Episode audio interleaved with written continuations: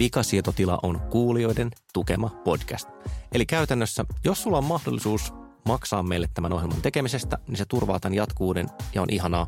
Saat siitä vastineeksi kaikkea kivaa, kuten chattailumahdollisuuksia, hieman sisältöekstraa ja ehkä tarroja, jos pääset sopivalle tasolle. Siis mene meidän kotisivuille vikasietoti piste l a ja löydät sieltä ohjeet, miten saadaan homman toimimaan. Samalla pääset tosiaan myös eroon näistä mainoksista.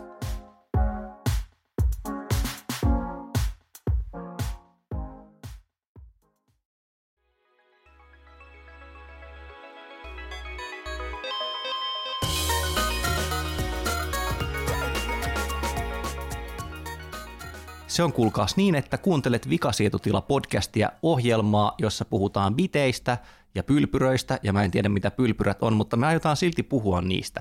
Tällä kertaa jakson aiheena käytettävyys, käyttökokemus, monia muita mystisiä termejä, joilla on kaksikirjaimisia lyhenteitä, jotka kuulostaa intiaanilaululta ui uiks ui uiks.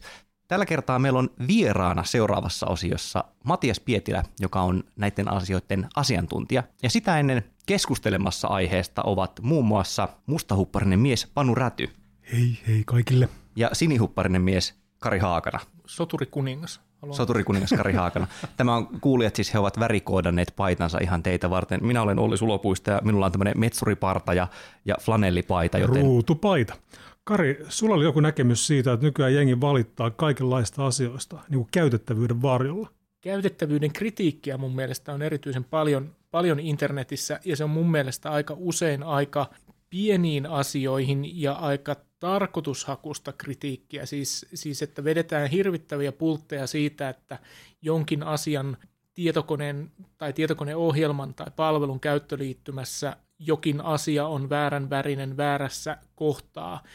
Viime aikoina, viime vuosina on toi V R on saanut aika paljon palautetta just tästä. Ja, Melko ja siis aiheellisesti. No nyt me päästäänkin tähän. Mikä se aiheellisuus esimerkiksi V R:n ö, lippuautomaatissa ja sieltä kautta ostettavissa lipuissa? Siis mikä, mikä on se, mikä sua ärsyttää siinä? Mä en käytä sitä lippuautomaattia, mä ostan yleensä liput verkkokaupasta, mutta mun tyypillinen käyttötapaus on se, että mä haluan ostaa tietystä paikasta junasta sen paikan, koska mulla on lastenvaunut mukana, koska skidin pitää nukkua päikkärit matkalla Joensuuhun, joka on mun perusjunamatka. Se on niin kuin viisi tuntia. Mm. Se on hankalaa. Siihen menee niin kuin hulluna aikaa semmoiseen operaatioon, jonka pitäisi olla tosi yksinkertainen. Ja parhaimmillaan se, se laite, siis sen käytettävyys on huono, koska se unohtaa esimerkiksi tilan, jossa olen menossa. Se, mä voin niin kuin epähuomiossa päätyä klikkaamaan väärää junavuoroa, koska mä oon mielestäni laittanut, että näytä iltajunat, sitten listaan ne.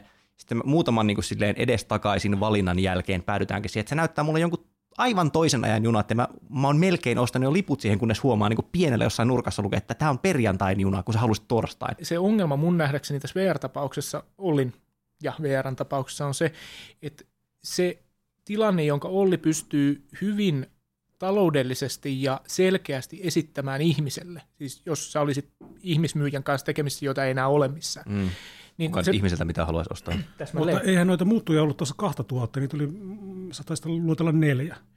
Joo, mutta niihin liittyy myöskin variantteja. Siis, et, mutta et mä palaan nyt siihen, että et sä pystyisit selittämään tämän ihmiselle hyvin yksinkertaisesti, ja ihminen, joka on todennäköisesti aika suoraan yhteydessä niihin taustalla oleviin järjestelmiin, siis erilaisiin tietokantoihin, joissa nämä kaikki asiat ns. Oikeasti elää, joka on tottunut käsittelemään niitä jonkinlaisen käyttöliittymän kautta, niin se pystyy tekemään nämä sun tarvitsemat valinnat hyvin yksinkertaisesti.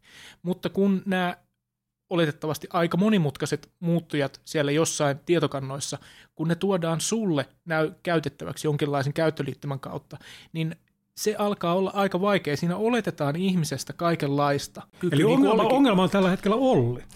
No, ongelma yleensä on Olli, mutta... En tunnusta mitään. Mutta niin, siis että, että miten tehdä sellainen käyttöliittymä, joka kuvaa tätä prosessia... Jota Olli hyvin, pystyy käyttämään. Jota Olli pystyy käyttämään. Se ei ole mitenkään yksinkertaista. Se, se tietokone hoitaa sen asian, mutta sen tulkkaaminen ihmisten kielelle. Siis ensinnäkin, että ihminen saa esitettyä asiansa tietokoneelle, ja sitten tietokone vielä kertoo, että joo, tein tämän homman, ja tässä on se tavalla, jonka sinä ymmärrät. Se on niin kuin se hankala paikka. Se on se käytettävyyden kohta tai se käyttöliittymän mm. paikka. Ja, ja siis se, mitä mä ehkä tässä haen, on se, että meillä pitäisi olla enemmän ö, ikään kuin sietokykyä sille, että nämä asiat saattaa olla vaikeasti tulkattavia. Ja, ja Mä, mä oon eri mieltä, koska siis tyyppiesimerkki on tässä. Siis matkakortin lukulaite, joka on nykyään vielä Helsingissä liikennevälineissä. Okei, tästä mä oon samaa mieltä. Puhutaan ehkä eri tasoisesta tilanteesta myöskin. Siis sinä ostamassa lippua Joensuuhun, Joensuuhun kahdelle ihmiselle plus ö, lastenvaunut, ja sä haluat ne läheltä ravintolavaunuja, että pääset piisselle heti, kun lapsi on nukahtanut. Ö, on eri tason ongelma, kun olen tulossa bussiin, minulla on kiire, täytyy päästä Pasilaan, mitä nappia painan? Painikkeja taitaa olla käytännössä kolme, kun niitä on. Neljä. Mm. Niitä on. Neljä. Mutta ne on merkitty niin kummallisesti, niin te voi ymmärtää. Mutta on niin kuin kaksi erilaista vaikeakäyttöisyyttä. Toinen on se, että yritetään hoitaa loppujen lopuksi aika yksinkertainen asia, mutta siitä on tehty hirmu hankalaa. Ja toinen on se, että, että sen hoitaminen on hankalaa, koska siinä itse asiassa yritetään hoitaa aika monipuolista juttua. Niin, mä itse käytän etupäässä tietokoneen komentoriviä. Se on näistä kahdesta sun sanomasta vaikeakäyttöisyydestä tuo jälkimmäinen. Että päällisin puolin komentoriviä ei voi, voida ehkä pitää kaikkea niin kuin intuitiivisempana välineenä, mutta tota, siinä pystyy tekemään niin kuin mitä tahansa. Eikä se sitten lopu, loppujen lopuksi ole niin vaikeatakaan. Mm, sä, sä suoritat sen käännöksen jo tietokoneen puhumalle kielelle sen sijaan, että sä kertoisit asian niin kuin sinä sen ymmärrät, vaan sä suoritat jo päässä sen käännöksen, että no niin tietokone, haluan listan tiedostoista, joten kirjoitan tähän L S. Tai L S. Kyllä, tai, tai haluan tota yhdistää, yhdistää C A T-komennolla niin kuin kymmenen erilaista tiedostoa. Jos mä tekisin sen vaikkapa Wordillä, niin silloin mun pitäisi leikata, niin kuin avata jokainen tiedosto ja leikata sieltä se kappale tekstiä ja siirtää se siihen tiedostoon, johon olen siirtämässä. Mutta jos mä teen sen niin kuin suoraan komentoriviltä, mä panen niin kuin yhden, komennon, yhden ja... komennon ja asia on tehty niin kuin alle sekunnissa. Että tämä on niinku se, mutta tämä tietenkin edellyttää sen, että mä tiedän, että mikä on se C A T-komento ja kuinka sitä niin, käytetään. Niin, palatakseni niihin lippuautomaatteihin, niin mun mielestä olisi jokseenkin vaivalloista, että, että käyttäjät pantaisiin Emacsilla tai Villä varaamaan lippuja. Mä tiedän yhden ihmisen, joka ilahtuu. Aivan mainio. Mä tiedän yhden ihmisen täällä, joka ilahtuisi hullun paljon, jos kyllä, voisi valita kyllä, Emacsilla varata liput junaa. Näin on. Mutta, mutta et, Et edelleen siis mun, mun mielestä on, on syytä rakentaa ihmisille helppokäyttöisiä ympäristöjä sellaiseen tarpeeseen, joka, joka niillä on suhteellisen harvoin. Mitä harvemmin jotakin käytetään, sen yksinkertaisempaa sen pitäisi olla, koska ei voida olettaa, että mä, mä niin kuin syventyisin johonkin lipunvarausjärjestelmään tai, tai bussin maksujärjestelmään. Et se pitäisi olla, olla suhteellisen simppeli, mutta silti mulla käyttäjänä pitäisi olla sietokyky sille, että tämä harvoin tehtävä asia saattaa olla vähän monimutkainen. Tästähän on kyllä myös vastaesimerkki, siis se, että, as- se, että asiantuntijoiden käyttämät tietokoneohjelmat on monimutkaisia, niin se ei ole pelkkä vahvuus, että mietin tässä päivänä eräänä ö, lääkäreiden ja niin kuin terveydenhuollon ihmisten käyttämiä tietokoneohjelmia Helsingissä. Olen siis kirjoittanut apotista, jonka pitäisi korjata nämä, mutta, mutta tämä liittyy ihan vaan muuten siihen, että mä tuijotin sitä lääkärin ruutua, Windows-ohjelmaa, ja katsoin, että miten monta niin kuin pop-up-ikkunaa, modaalista ikkunaa ja muuta sillä siinä samaan aikaan esillä, ja miten loppujen lopuksi yksinkertainen oli se asia, jota se yritti tehdä, ja se on juttu, jonka se toistaa siis varmasti päivittäin, niin kuin monta kertaa päivittäin. Mutta silti se ohjelma näytti musta hirvittävän monimutkaiselta, ja tässä tapauksessahan on se, äh, niin kuin se riski, että koska on kyse lääketieteestä, niin se, että se ohjelma on huono käyttää, voi johtaa siihen, että myöhemmin jollekin annetaan vaikka vääränlainen lääkitys tai vääränlainen hoito. Kiinnostavaa tässä kehityksessä on yleisesti ottaen se, että me saadaan digitaalisia käyttöliittymiä jos jonkinlaisiin asioihin. Eli ruutuja on siis kaikessa, jostain mikroaaltouuneista lontoalaisiin roskiksi. Eli käyttöliittymät lisääntyy. Toi mikroaaltouuni on sinänsä hieno esimerkki, että täällä tota työhuoneella, jossa tätä nauhoitetaan, niin tuolla keittiökopissa on semmoinen vanha kahdeksankymmentälukulainen mikroaaltouuni, jossa on vaan semmoinen niin kuin munakellosäädin, mistä väännetään aika, joka siihen laitetaan. Ja se on itse asiassa aika hyvä käyttöliittymä. Niin kuin, että ei sen tarvitse olla semmoinen numeronäppäimistä, johon näpytellään jotain, vaan niin kuin, siitä vaan laitetaan, väännät säädintä kahden minuutin kohdalla ja painat start. Se on eleganttia ja se toimii. Ei siinä tarvitse olla niin kuin monimutkaisempaa käyttöliittymää. Niin, tai sitten niin kuin tavallaan, että tietyssä mielessä käyttöliittymät voi myös kadota, tai, tai siis käyttöliittymät voi, voi vähentyä siinä mielessä, että jos, jos ne taustalla olevat järjestelmät tulkkaa ikään kuin enemmän sitä, mitä me tehdään, tai kysyy meiltä, mitä me, mitä me halutaan, niin se voi olla yksi keino niin kuin parantaa tätä. Et kun sä menet ostamaan sitä lippua ja kerrot sille, että haluat Joensuuhun, niin se tekee sulle täsmentäviä kysymyksiä, ja niiden täsmentävien kysymysten avulla sun pitäisi päästä siihen lopputulokseen sen sijaan, että sä itse teet aktiivisia valintoja. Niin, siinä on se, että se on musta mielenkiintoinen kysymys, että kuinka niin kuin räätälöityjä käyttöliittymien ja niin kuin ylipäänsä käyttäjäkokemuksen pitäisi olla? Vai pitäisikö se olla niin kuin yksi samanlainen järjestelmä kaikille, jolla tilataan, niin kuin, tai joka tulee kaikille yhdenlaisena? Siis tämähän on tämä perusjako, mitä vaikka no, Applen ja, ja Androidin välillä, tai iPhonein, iOSin ja Androidin välillä on esitetty, että Applen tyypit miettii tosi pitkään, että mikä on se yleisin käyttötapa, ja sitten ne rakentaa järjestelmän, jolla se yleisin käyttötilanne, niin kuin se usein toistuva asia, on tosi helppo tehdä. Ja sitten tekee hullun vaikeaksi niin kuin hoitaa sen kymmenen prosenttia tai kaksikymmentä prosenttia niistä tapauksista, jotka ei mene tähän. Kun vastaavasti taas Android, joka on käytännössä Linux, jonka päälle on niin kuin lätkitty asioita, niin se silleen tekee melko helpoksi tehdä ne yleisimmät asiat, mutta lisäksi se jättää niinku huomattavasti enemmän käyttäjän varaan, että jos haluat räätälöidä tämän asian, niin voit räätälöidä. Ja, ja mun, mä, mielestä, mun mä, mielestä toi Applen ää, tapa on se, mitä esimerkiksi toteutetaan nimenomaan siinä lippukaupassa, koska siinähän yritetään, siis ne, jos menee ostamaan sitä lippua, niin sehän tar- tarjoaa ensimmäisessä kohdassa, että haluatko muuten ostaa lipun seuraavaksi lähtevää junaa, että se onnistuu painamalla tästä, ja sitten se nörtti, joka haluaa ostaa, ostaa ne kaksi, kaksi lipun. paikkaa sieltä yläkerrasta lastenvaunuille Olen niin, että se on, se on siinä bissejonon vieressä, niin, niin se vaatii, vaatii säätämistä ja, ja, ja niin kuin kärsivällisyyttä, mikä mun mielestä ei ole sinällään huono idea. Se toteutus ei välttämättä niin, ole paras mahdollinen. Minkälaisen kulttuuriin me ollaan menossa? Ollaanko me menossa siihen niin kuin räätälöitävään kulttuuriin? Koska jota itse kannatan tietenkin mainitu, mainitun Emacsin takia esimerkiksi. Emacs on Ema- aika kaukana räätälöittävästä. Ei, Emacs on täysin räätälöitävä. Emacs on nimenomaan siis äärimmäisen. Emacs on siis äh, tekstieditori, jolla voi tehdä mitä tahansa, joka perustuu siihen, että jokainen käyttäjä määrit, niin vitsi, rakentaa vi- sen. Vitsi kuuluu, että, että Emacs on ihan hyvä käyttöjärjestelmä, mutta vähän huono tekstieditori. Mut siis, okay, mutta mä, siihenkin mä... saa nyt uh, Evil Moden kautta Vimin komennot. Niin, se on tekstieditori, jossa, jonka voi saada toimimaan kuten toinen tekstieditori. Sen Mahtavaa. Sijaan, että jos käyttäisi vaikka suoraan sitä toista tekstieditoria. Mä, mä ehkä, ehkä niin kuin otan, otan ta- takaisinpäin, että ehkä kysymys on räätälöitävyydestä ja räätälöityvyydestä. Eli siis se, että, että tietääkö asia, kone, järjestelmä, mitä minä haluan tehdä jo ikään kuin valmiiksi, versus se, että mä ryhdyn kertomaan sille, mitä mä haluan tehdä. Tai, tai jos se viedään vähän pidemmälle, niin se, että mä tulen laitteen tai järjestelmän tai asian äärelle jo kertoo mun, sille järjestelmälle jotakin mun intentiosta, että mitä mä Kyllä. aion tehdä, mikä on se todennäköisin asia, mitä Kari nyt tekee, kun hän on tullut vessaan. Mitä Kiitos hän... Kari, että sä kerroit taas vessakokemuksistasi. Mutta mut eräs näihin tota, tähän aihepiiriin liittyvä asia, joka on ollut nyt paljon, viime aikoina paljon tapetilla, on tämä niin, niin sanottu no U I, eli ei käyttöliittymä, eli käyt, tavallaan joka on vastareaktiota siihen, että, että meillä on ruutuja todellakin joka paikassa, että meillä on ruutuja niin kuin joka ikisessä, ikisessä huoneessa, meillä on ruutuja niissä roskiksissa ja niin päin pois.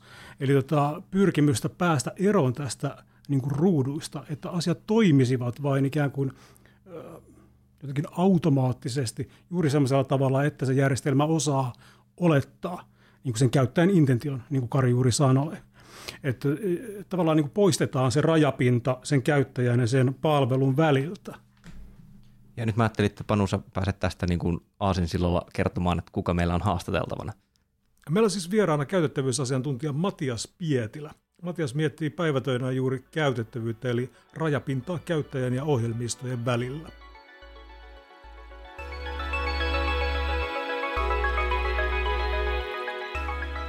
Mattias, sä olet käytettävyysasiantuntija yrityksessä nimeltä Quick. Hmm. Me ollaan pohdittu täällä herrojen kanssa Quartz-julkaisun sovellusta. Miten sä itse näet Quartzin käyttöliittymän? Quartzihan kertoo, että alun perin niiden sovelluksen idea oli toimia pelkästään push-notifikaatioiden kautta. Sitten ne päätyi siihen, että tekee siihen kuitenkin jonkinnäköisen näkymän, josta pystyy lukemaan uutisia.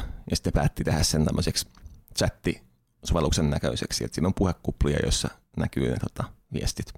Ne tuntuu vähän niin kuin chattailissa uutispalvelun kanssa. Siinä tosin ei itse kirjoita mitään, vaan se antaa valmiita vastausvaihtoehtoja, joista käyttäjä voi painaa joko, että kerro mulle lisää tästä aiheesta tai kerro jotain muuta. Ja mitä siinä voitetaan sen sijaan, että se olisi jotenkin lista otsikoita ja juttuja?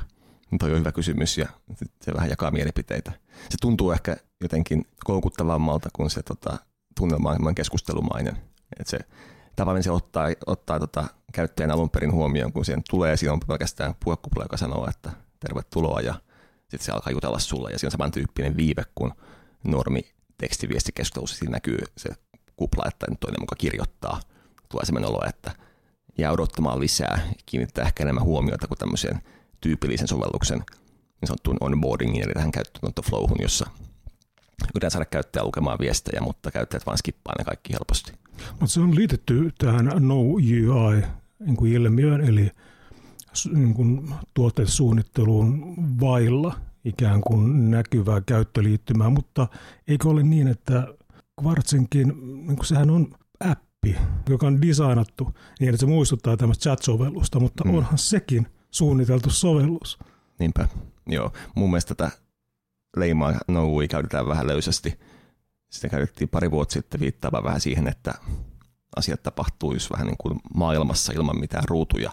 Vähän niin kuin ubiikkitekniikka kymmenen vuotta sitten, kun puhuttiin. Ja nyt sitten näiden chattihommien myötä sitä leimaa tähän.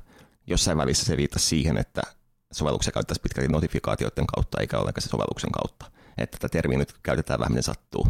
Mutta... Niin lähtikö se liikkeelle tästä Golden Krishnan esseestä? Luultavasti. Mikä on Golden Krishnan essee? Avaas lyhyesti. Golden Krishna on, on, niin hieno nimi. On käytettävyyssuunnittelija, joka kirjoitti esseen tästä, jossa hän tavallaan maalaili maailmaa ilman ruutuja.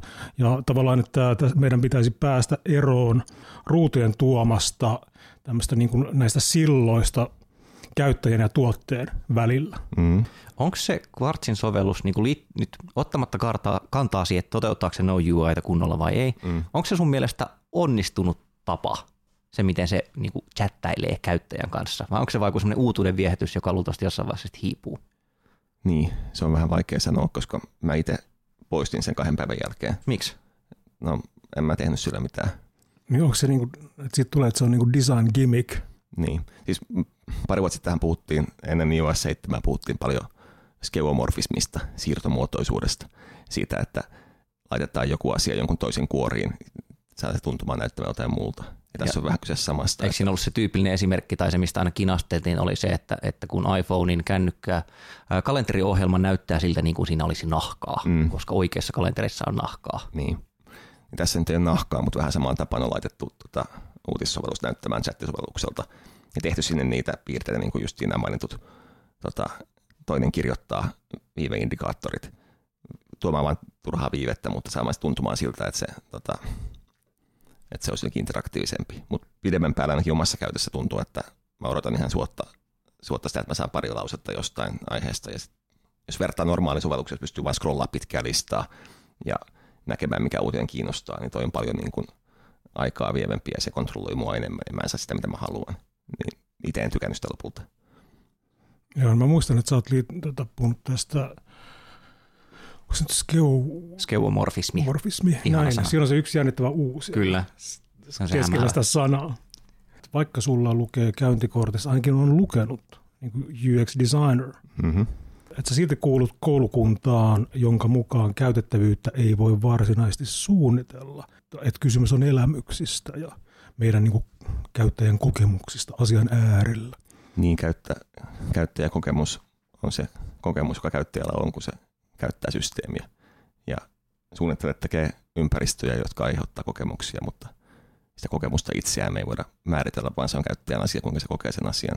Tämä on vähän semantiikkaa, mutta sillä mä itse koen sen asian. Mä en usko, että Quartz-appi oikeasti kiinnostaa ihan kauheasti niin kuin normaali ihmisiä tällä hetkellä. Sanoit se mua just epänormaaliksi, Mattias. Mm. Kyllä, hän Mattias, Mattias sanoi nimenomaan näin. The gauntlet has been thrown. Joo, mutta niin varmasti tulee, tulee trendejä ja niitä seurataan. Ja tota, jos niitä ei yhtään, yhtään kyseenalaista, niin sitten on helppo mennä mukaan. Mutta mä nyt ihan mekana lähtisi jokaista vastaan tulevaa media-appia nyt Quartzin pohjalta tekemään uusiksi niin kuin chattimuotoon. Mutta jossain muualla se voi toimia paremmin. Esimerkiksi tämä Lark-niminen tota, treenerisovellus, joka seuraa ihmisen niin kuin elämäntapoja ja antaa sen puolta palautetta. Ja siinä se tuntuu luontevammalta se keskustelu. Niin, sekin siis antaa jotenkin chattityyppisesti Joo. palautetta, että tänään olet juossut vähän vähemmän kuin pitäisi mm. tai jotain tällaista. Et se myös seuraa taustalla to, tuota, HealthKitin kautta askelmääriä ja se tietää, millainen sää oli. Ja kaiken tämmöisen kautta se pystyy antaa pikkusen fiksumpaa ja henkilökohtaisempaa palautetta kuin, kuin tota, No mikä siitä siis, eli siis iPhoneissa pyörivät valmentajaohjelmat, minkä takia sun mielestä siihen se chattikäyttöliittymä sit sopii paremmin kuin tähän Quartziin?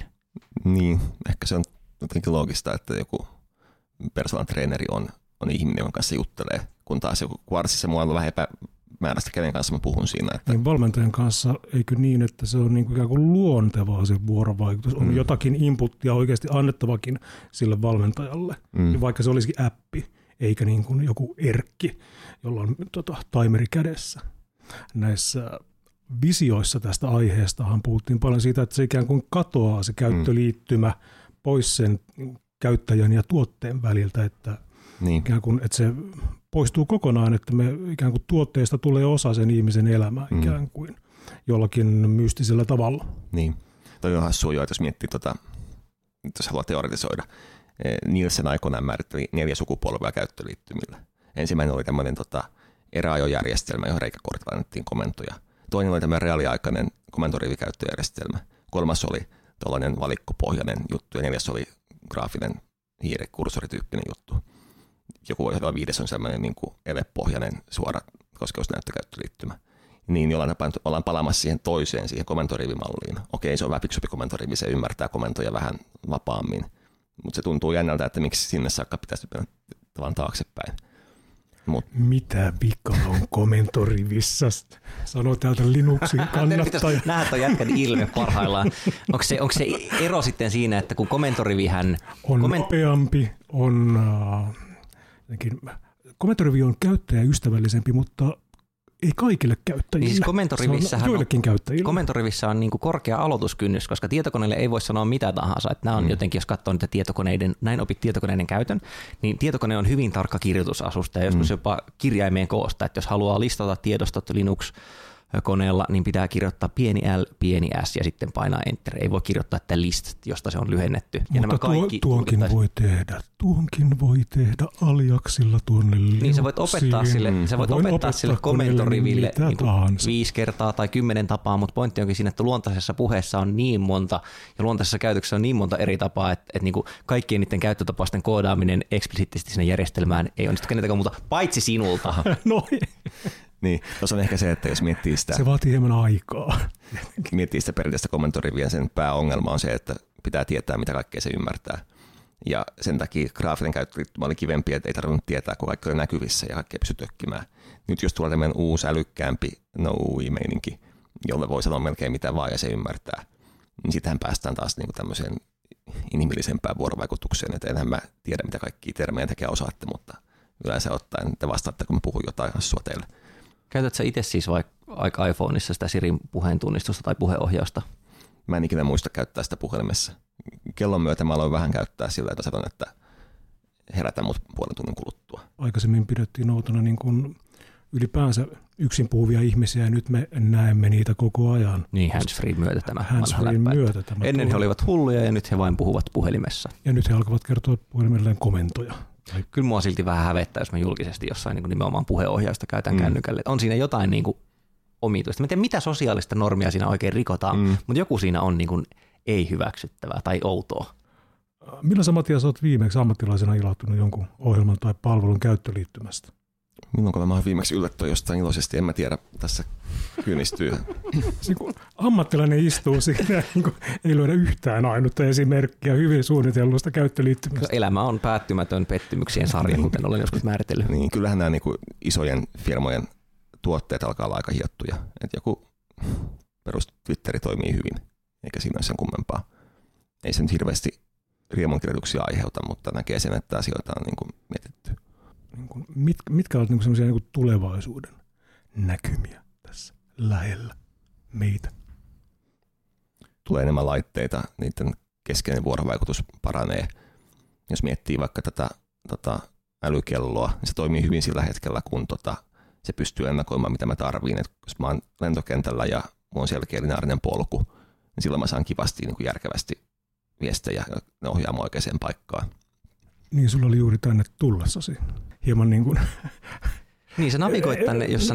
Epämiellyttävä tänne... kokemus juuri tämän aiheen äärellä. Joo, mitä, no... mitä tapahtui, kun yritit löytää tänne nauhoituspaikalle? Tänne tullessa ei mennyt ihan, ihan putkeen. Mä ajattelin testaa tätä kellonavigaatiota, että mä avasin sen saman osoitteen Applen karttaan, joka näytti mulle käsittämättömän kiertoreitin ympäri Hertsekan liikenneympyröitä.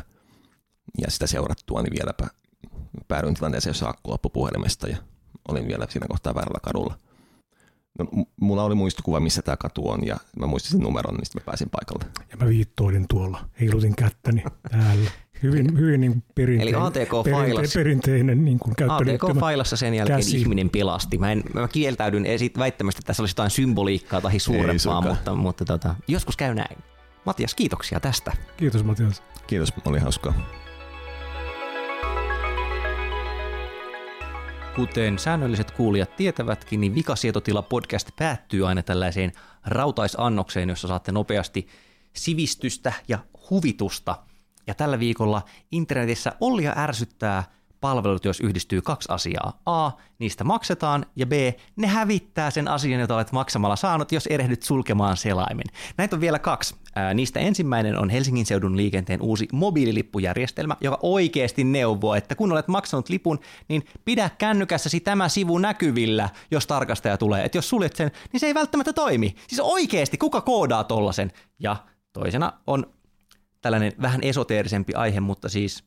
Patentti- ja rekisterihallinnon Virre-verkkopalvelu tekee täsmälleen samaa. Sieltä kun ostat jonkun firman tiedot ja sitten laitat siihen, maksat sen verkkopankissa, kaivat verkkopankkitunnukset ja kännykäisiä ja saat sen maksettua, niin se sanoo sen jälkeen, että tallenna nyt nämä raportit, jotka tilasit, koska jos suljet tämän selaimen sivun, et enää saa niitä takaisin, vaikka mä olin luonut erikseen käyttäjätunnuksen, siis tilin sinne. Niin kun koko sitä hommaa varten, että mä pääsin katsomaan ne uudestaan, niin silti se laite sanoo, että voivat hävitä. Ei niinku ei, ei näin, ei näin tehdä, ei näin tehdä, ei, ei, ei, ei, ei tehdä. Mun, mun mielestä Virre-verkkopalvelu kuulostaa jonkinlaiselta maskotilta. On, tässä on Virre-verkkopalvelu, se on pörröinen eläin, joka... Koira, jolla on musta silmä toisena ja valkoinen silmä toisena. Kyllä. Oliko sulla, Kari, joku informatiivinen asia meille muille kerrottavana? E, kun tuossa aiemmin... E, kiivailin, mitä tulee V R:ään, tai oikeastaan tehän kiivailitte, ja mä olin sitä mieltä, että pitäisi nyt vähän se, niin kuin sietää. Olet se analyyttinen niin, taho niin, tässä niin, meidän keskustelustamme. Niin vedän nyt... Kuten tavallista. Mat, vedän nyt maton omien jalkojeni alta vinkkaamalla tämmöisestä palvelusta nimeltä v r piste a r piste net, joka siis on... on tämmöinen bookmarklet, eli selaimeen asennettava pieni lisäohjelma, jonka avulla voi... siellä V R:n lippukaupassa varata paikan junasta ilman flashia, eli näkee koko sen junan vaunukartan ja sitten voi sieltä nipsasta ne, ne paikat, jonne, jonne haluaa mennä. Tämä ei siis ole V R:n tekemä, vaan, vaan tämmöisen yk, ö, ulkopuolisen hakkerin yhden ihmisen tekemä, tekemä ikään kuin lisäpalvelu, jolla käyttäminen V R:n verkkokaupassa on helpompaa. Ja mikä se osoite siis oli? Se oli v r piste a r piste net. Linkin löydät tietenkin interwebs-sivuiltamme, kuten aina. Panu, olisiko sulla joku tämmöinen ihmisen elämänlaatua parantava ohjelmistotuote kerrottavana? Pinboard piste i n. Se on palvelu kirjamerkkien tallentamiseen. Se on niin kuin sosiaalinen kirjamerkkipalvelu niin kuin introverteille. Eli koska me selataan nettiä useilla eri laitteilla ja me löydetään kiinnostavia sivuja koko kaiken aikaa, ja selainten kirjamerkkimanagerit on, niin kuin, ne on hankalia. Pinboard on tehty siis näiden kirjamerkkien tallentamiseen, eli sillä tota, sitä voi käyttää helposti tietokoneen selaimilla, mutta siitä on olemassa myös asiakasohjelmia eri laitteisiin, kuten kännykällä tai tabletilla ja näin päin pois. Eli se on, Pinboard on siis minimalistinen pilvipalvelu kirjamerkkien tallentamiseen. Et siinä on mahdollista, mahdollista on sekä jakaa tai pitää sitä privaatteina näitä kirjamerkkejä, ja esimerkiksi Kari voi jättää osan kirjamerkeistä jakamatta. Ja jakaa vaan. Voisitko lopettaa niiden kirjamerkkien jakamisen meille, please? En ymmärrä. Niin. Erittäin helppokäyttöinen, erittäin nopea, minimalistinen, tyylikäs kirjamerkkimanageri, joka toimii kaikissa laitteissa. Käytän itse, suosittelen myös lämpimästi tätä palvelua. Tämä oli tässä, tämä oli Vikasietotila podcast. Kiitämme teitä kuuntelusta aivan hurjan hirvittävän paljon ja, ja muistutamme myös kollektiivisesti, että mikäli satut olemaan iTunes-käyttäjä, niin käy ihmeessä arvostelemassa tämä podcast. Ohjelma voi tilata ja kuunnella puhelimen Areena-sovelluksella. Linkit ja kaikki muut sälät sä löydät osoitteesta yle piste fi kautta vikasietotila. Ja lähettäkää myös sähköpostia, se on myös vikasietotila at yle piste fi. Ensi viikolla puhumme jostain asiasta, johon liittyvät tietokoneet, ja toivottavasti tällä kertaa ei Emacs ihan niin paljon kuin tällä viikolla. Ensi kerralla puhutaan Vimistä. Niin just, ai jumala. No niin, mutta kuitenkin ensi kertaan. Kiitos kuulemiin.